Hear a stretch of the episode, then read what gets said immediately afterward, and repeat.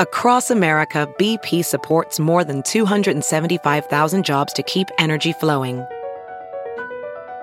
Jobs like updating turbines at one of our Indiana wind farms and producing more oil and gas with fewer operational emissions in the Gulf of Mexico. It's and, not or. See what doing both means for energy nationwide at bp.com slash investing in America.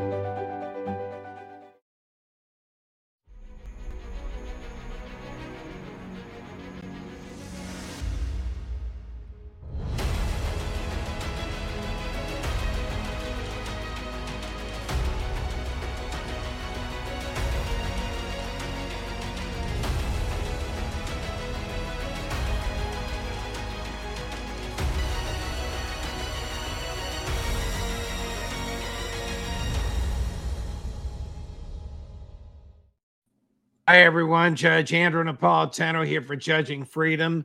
Today is Tuesday, January 4th, uh, January 2nd, 2024.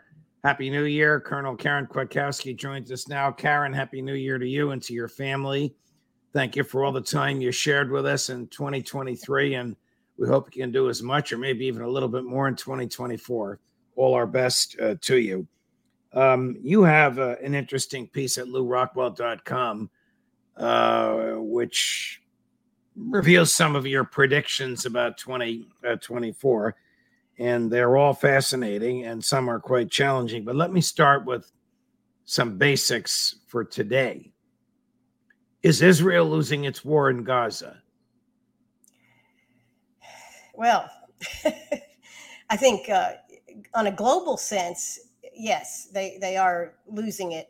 Um, to the extent that they rely on the United States to arm them, I think they're losing it. Uh, in part because we we can't keep up with uh, what they want, and in part because uh, we are being weakened. The United States is being weakened uh, politically, internally, globally uh, by our unquestioning support of what they're doing, which is, um, by definition, a genocide, a land take, a land grab. Now, is Israel is is the is the administration of President of Prime Minister Netanyahu in danger of harming Israel itself by the manner in which it's fighting this war? Well, I think he's harming them. Uh, you know, and not just because of his involvement in supporting Hamas, uh, you know, years ago, and and kind of uh, allowing this thing to happen. He he certainly harmed Israel in just the events leading up to it. But in his response, uh, particularly in the fact that they've lost uh, a good number of IDF troops. Um, this fight is, I think, uh, going to drag out. In fact, Israel says, the government says, you know, we'll be fighting for the next year. Um, the rest of the world is viewing this. Uh, oftentimes, it takes time to digest what's happening. And as the world digests what's happening in Gaza and what Israel is doing, uh, it is not sympathetic. Uh, and then the other thing you have is the uh, potential it's already happening. Of course, uh, trade and, and the GDP of uh, Israel is forecasting lower, partly because of this.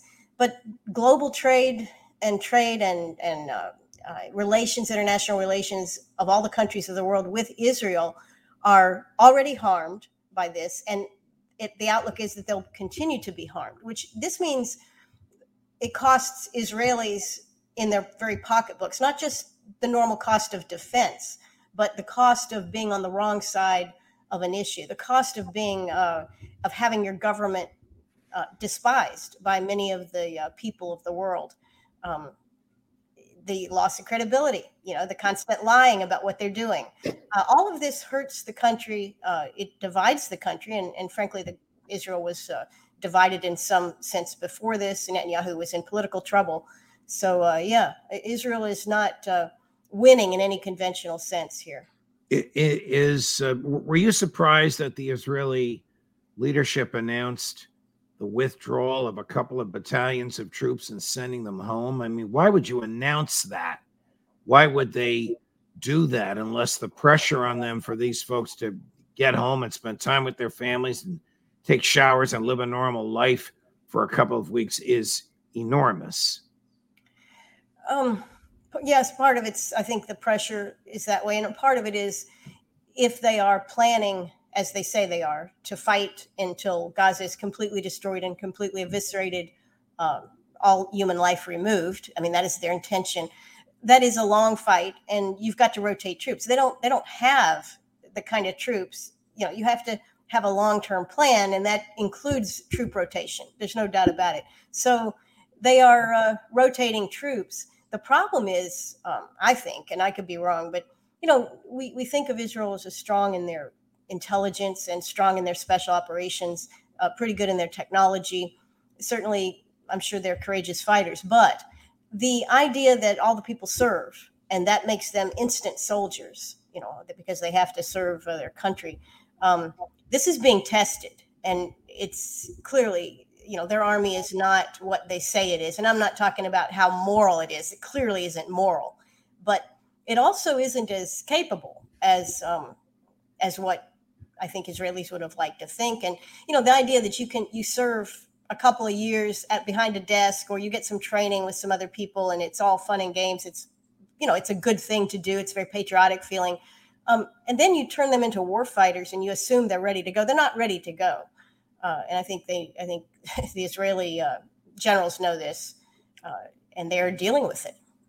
And cannot the same thing be said about the Israeli uh, intelligence community, which was either asleep at the switch or didn't uh, didn't believe what soldiers were telling them because the soldiers were female, yeah. Uh, yeah. and allowed October seventh to happen right under the noses, and to go on for eight hours before there was any response. Yeah. I I think that that was the plan. I think that the intelligence community, uh, to the extent that uh, some people weren't aware that the plan was to stand down, uh, and they reported, "Hey, we're seeing this stuff," and then they're they're being shut down, they're being ignored.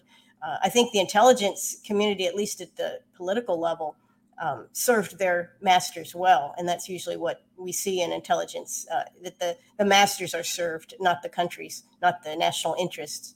Um, so I don't I don't know how good or bad their intel is. I mean, their targeting around the world seems pretty on track. I think I think uh, their intelligence capabilities are quite good. I think this was, and, and, we'll see what we'll see what comes out because I think investigations are are, are ongoing or going to be started soon. But uh, I, I, don't see this as a, a natural, uh, accidental thing, bad intelligence. I don't see any of that. This was this was allowed to happen because it served a very distinct and important political purpose for the Likud party.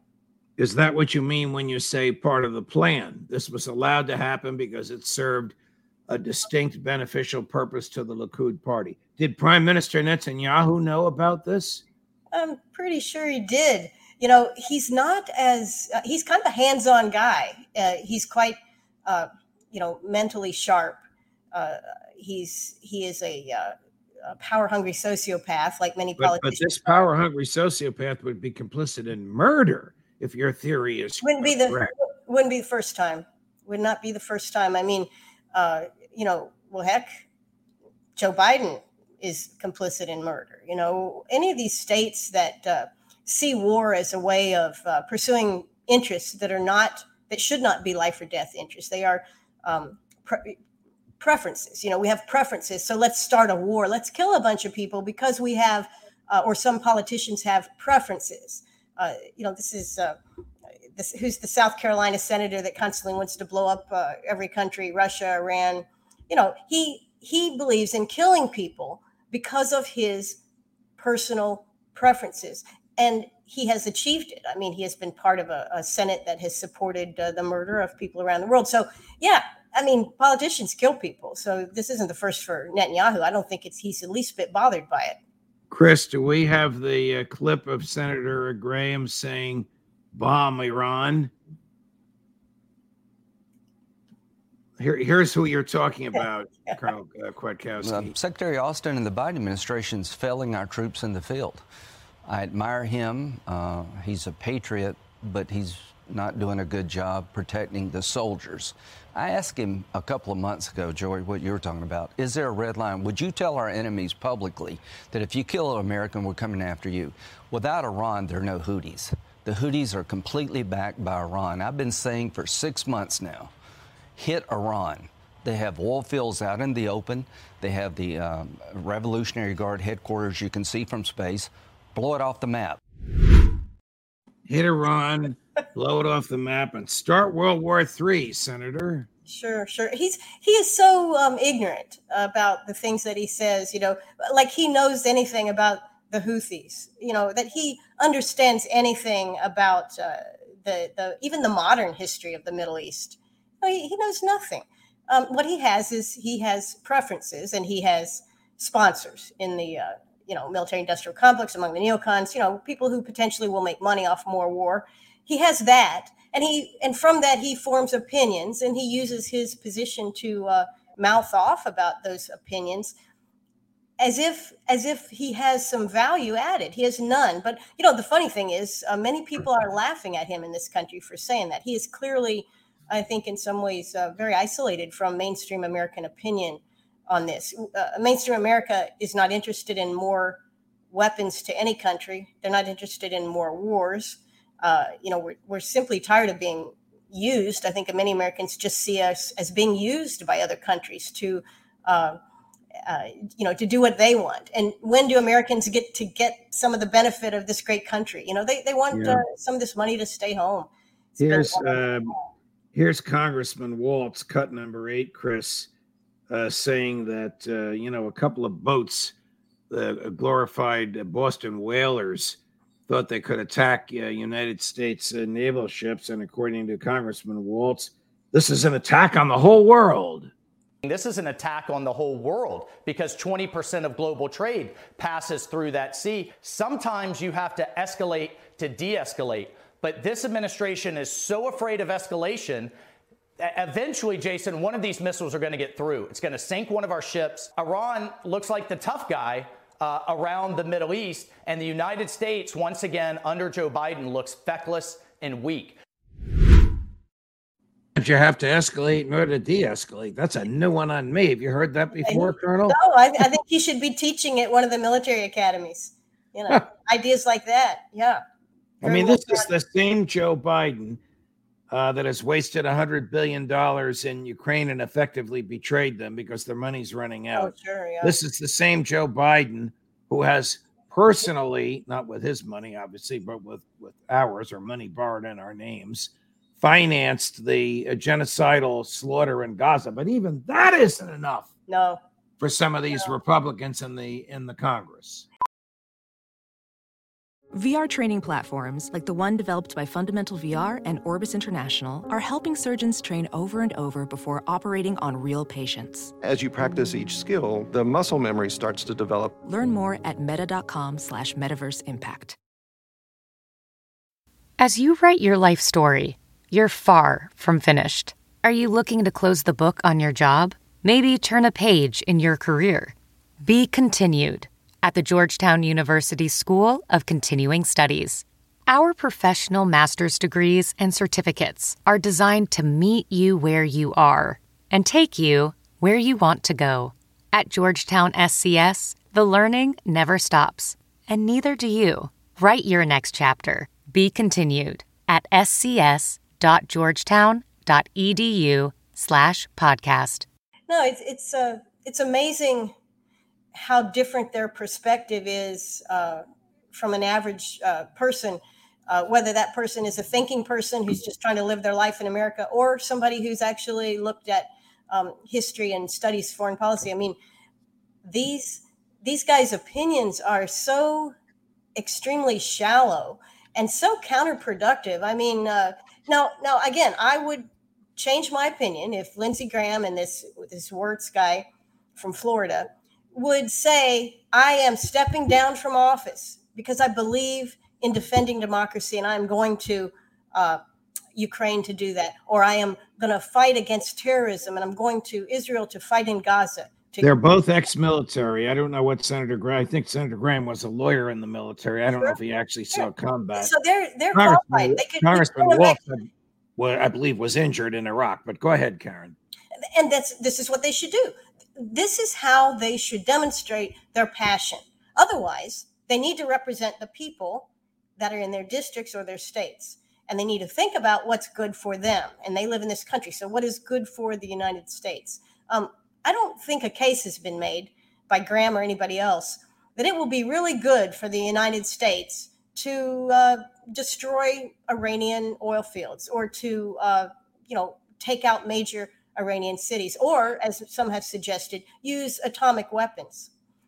I don't. Uh, I don't see that uh, they've made the case for that. They just like to talk about it. And again, who's pulling their their strings? Maybe maybe they are just uh, uh, so in bed with the defense establishment and neocons and and you know their their various military portfolios that uh, they can't even you know they're just mouthing these words that they've been told to say. I, I really don't know. I have no respect for people who uh, who you know use their position like that. Really. Well, I'm going to raise your uh, blood pressure a little more, if you don't mind. Uh, here's Senator Graham saying, "We'll find a way to get uh, your money to Zelensky." I want to make sure I ask you about the connection here to Ukraine. Sure. You've seen this incredible attack yeah. By Russia on Kiev, yeah. some of the most significant missile attacks since this war has begun. And it happens yeah. days after the United States sends the last shipment of aid for 2023. Do you see a connection? And when will Ukraine aid actually be able to get through the Senate? It will be a package. I want to help Israel. They're under siege. And I'm not objecting to Secretary Blinken sending them weapons as an emergency uh, declaration. I think it makes sense. Ukraine, I want to help desperately, but we got to help ourselves. I cannot come back to South Carolina and talk about giving aid to Ukraine and Israel if the border is still broken. It is not broken, it's in chaos. So when he talks about emergency, this is how deceptive he is. He's talking about Secretary of State Blinken signing a document over the holiday weekend under oath which authorizes $100 million in aid to Ukraine, bypassing Congress, because when he signs this document, he certifies under oath that it's absolutely vital to the national security of the United States. Now, I would defy Secretary Blinken or even Senator Graham to explain under oath how sending $100 million to Israel so it can slaughter Palestinian civilians is absolutely necessary for the national security in the United States. So necessary they can't wait for Congress to come back at the session and vote on it. Yeah, that's that is that is insane. Um, but there was a little glimmer there of recognition uh, about what the people of South Carolina want, and um, really what you have is what Lindsey Graham wants, which is to fund all these things because he's a sociopath and, and he's not very bright. But then he does mention something Americans are concerned about, which is this this border situation that has been uh, evolving uh, and, and growing in, in, in terribleness uh, since Biden and, and even before that. You know, we've had border problems for a while. And they do care about that. South Carolina voters do care about that. So so now Lindsey's like, well, you know, as a side of, as a side thought, I, I just realized, you know, I actually represent people in South Carolina, and they might not want to do what I want to do. And again, this separation from, uh, you know, this gap between what Lindsey Graham wants in his own mind and who his sponsors and his donors want, uh, you know, compared to what the people of South Carolina want. Very different. And it, it's a real, uh, you know, you, I think the Democrats are worried about our democracy. Yeah, I'm worried about our democracy also when I see people like Lindsey Graham. Is Ukraine uh, on its last legs? Uh, yeah. I mean, it's been out of resources, um, its own, the kind it can uh, reinforce itself, its people, its soldiers, its energy level, its um, infrastructure. Those have been uh, decline in decline really consistently for eight, over 18 months, almost two years now. And they're at a very low point.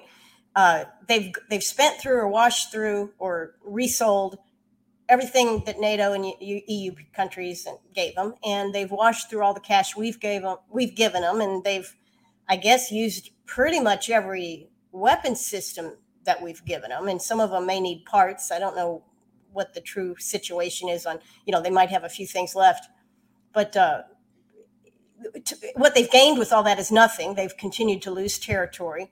Um, lose credibility in the world and everybody's tired of it so yeah that that war's been over for a while. Um, I think the profit taking apparently is is there's some idea that there's some more profit to be made here, and um, and this is the excuse for sending more uh, tax dollars, borrowed money uh, into the Ukraine. Uh, uh they're they're um, government workers, they're uh, veterans and veterans uh, hospitals won't even have any income after another month unless yeah. Lindsey and Joe can concoct some deal. Yeah, well, they'll have to talk to their constituents and see if those guys will, will take, you know, uh, less money so that we can pay for the uh, government bureaucrats who work in in Ukraine or don't work, as the case may be. You know, the uh, Financial Times uh, has reported that uh, President Biden and his people and British Prime Minister Sunak and his are talking about stealing stealing 300 billion in frozen Russian assets in Belgian banks and giving a portion of that uh, to Ukraine. Only the government can speak openly, engage openly in a conspiracy to engage in a felony, but it mm-hmm. does it. Um, uh, some of our guests have said the the pushback, the blowback on that would be catastrophic uh, internationally. Now, I don't know if Lindsey Graham and Joe Biden uh, and the other neocons here and Prime Minister Sunak, who's about to face a terrible uh, campaign in which he's uh, probably going to lose. Mm-hmm. Can't say re-election because he's never been elected. Um, I don't know if they would do that, but but uh, that would be catastrophic. It would be an act of international theft, would it not? Oh yeah, that, that would be that would be international theft, and would also be breaking the trust of uh, with everyone, not just breaking the trust with Russia, but anybody who who allows uh, UK and, and the US to um, hold hold their money. Um, the breaking of trust, it, it, would be phenomenal. Um, it's pretty expensive, so I feel bad if they do it. Uh, for, it's expensive for Russia, but I'm not sure Russia expects to see that back anytime soon anyway. Um, but yeah, if, if, that money is stolen and, and given to Ukraine or, or to Israel or, or to banks that are insolvent, whatever they do with the money that they steal, uh, that will be a big blow to the international financial system, which is already transforming and has been transforming for for several years now. Um, this would this would uh, draw this would this would be it would be a pretty big thing. And the question is, will the bankers who understand the ramifications allow uh, Sunak and uh, Biden to to uh, to get away with that to do it? Yeah, I mean, I think I think there are people way smarter than some of these politicians that will um, advise them in a certain way. And if they and if they don't listen, they'll just disallow it because I think there are there are controls in this world that are beyond the political uh, elected folk. This morning, uh, we spoke with Scott Ritter in Moscow, and along uh, with him was uh, a Russian businessman. And we had a translator for the businessman. Uh, and uh, we had an interesting conversation. I said to him, What do the Russians think of Joe Biden? And he said, Well, in Moscow, we have a joke. Thank you, Joe Biden, because we're doing better uh, in Russia since the imposition of the sanctions than beforehand. oh, man. So, yeah. and, and our friend Tom Woods always says no matter who you vote for for president, you end up with John McCain. You end up with people that want to start and fight or participate in and extend wars. Yeah. Yeah, I think there's a. Um, I, I do think the politicians who want these wars are isolating themselves from the people the more they talk this way. Um, I'm sure they have polls and I'm sure they use them, but I, I don't know how uh, uh, truly aware they are of, of the mood of the country, which is not a mood that seeks to engage and fund uh, more wars. Um, we're, we're coming to a crisis point as the military becomes, as our military becomes weaker and, and less well uh, armed, I guess you could say, less well supplied, certainly less well led, uh, unable to with this legacy equipment systems that we have, like carrier battle groups, okay, legacy mm-hmm. systems. Um, right. They're not going to win in future wars. So, th- how much are we going to have to pay just to defend this country? We have paid enough to defend our country very well and but we're not getting that defense. What we're getting is politicians who say it's never enough. I mean, it's almost like our Congress is filled with a bunch of little Zelenskys. You know, give us more, give us more, give us more. I think people are getting a little tired of it. I have to ask you one last question before I let you go. I think perhaps the most interesting um, prediction in your piece, Can We Predict? That's the one at Rockwell, LewRockwell.com, dated yesterday, January 1st. was who will be the next president of the United States? So you and I do share this view that Joe Biden will not run, that he will uh, either become disabled or announce to the public, look, the war in Ukraine and the war in Gaza and the economy are just too important for me to be to, to be diverted by politics, and I'm going to devote 100% of my time to addressing these three issues. But tell me what you think will happen in the Republican Party and the Democratic Party, and who. And remember what state I'm coming from. I know. I say this. It's insane, but I love you. Yeah. And who you think will be the next president of the United States? Okay. Well, of course, naturally, I'm, I'm guessing, but um, I don't see Biden finishing this out, this race. I think he's he's incompetent. If he tries to campaign, it's over. Um, so the Democrats can't afford to run him, or they will lose to uh, Trump or a Republican. Um, Trump has his own problems and his own challenges, and so uh, I just, you know, I'm not sure. I'm not sure we'll see him on all the ballots. They're certainly working hard to keep him off of there. Now, Trump people, Trump voters will write his name in. He's easy to spell, not a problem. He, he's going to get many votes uh, for president, whether he's on ballots, whether he's not on ballots.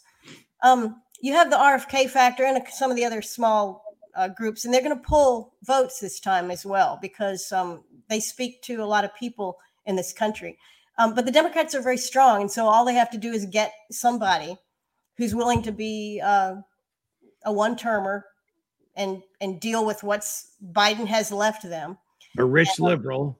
Yeah, yep. And so I don't know much about this uh, this guy from New Jersey. I, for, I forget the guy's name. I, I was researching potential Well, Democrats. you're not talking about Chris Christie. You're talking about his successor, Phil Murphy. Yeah, yeah, Murphy. So, well, first off, Murphy. What a great name for president. I mean, Murphy. It's beautiful. Um, he's got a he's got a exploratory campaign. He's got funding. He's got friends. He's from New Jersey. You need that. You need that. Um, you need the New England uh, concentrated Democratic voters and and kind of suck in the party confidence there. Um, so something like that could win a four way race with something like thirty three percent of the vote, and he could be president. And um, he or she, but I think it'll be a he. And and anyway, so I I put it out there. I think you know I think this country is divided. And when I think of divided, I think of Lincoln's race. Uh, it was a four way race. He got hardly any votes from half the country. Barely made it into the presidency. An unpopular president. I see something like that. We're we're primed for that because we are divided as a country. And um, Trump and Biden both are just so problematic. Uh, Trump has lost he's lost some people that might have voted for him. And you've got Nikki. I threw Nikki Haley in there, the neocon candidate. You can't ha- not have one. So Right. uh, She she uh, she is the ultimate neocon. She's a like a female Lindsey Graham. She just never saw a, a war or somebody else's blood she didn't want to shed. that's right. Karen, what a pleasure. Phil Murphy and all. Uh, but uh, if you're from New Jersey, that's quite a hoot to hear that Phil might end up in the White House. But stranger things have happened. yes. Thank you for joining us. I hope you'll come back again next week at your usual time. yes, absolutely. Thank you, Judge. Happy New Year. Happy New Year to you and to your family, Karen. All the best. Thank you. All right, my friends, we have one more interview coming today. Four o'clock. The one, the only, the inimitable Larry Johnson, Judge Napolitano for Judging Freedom.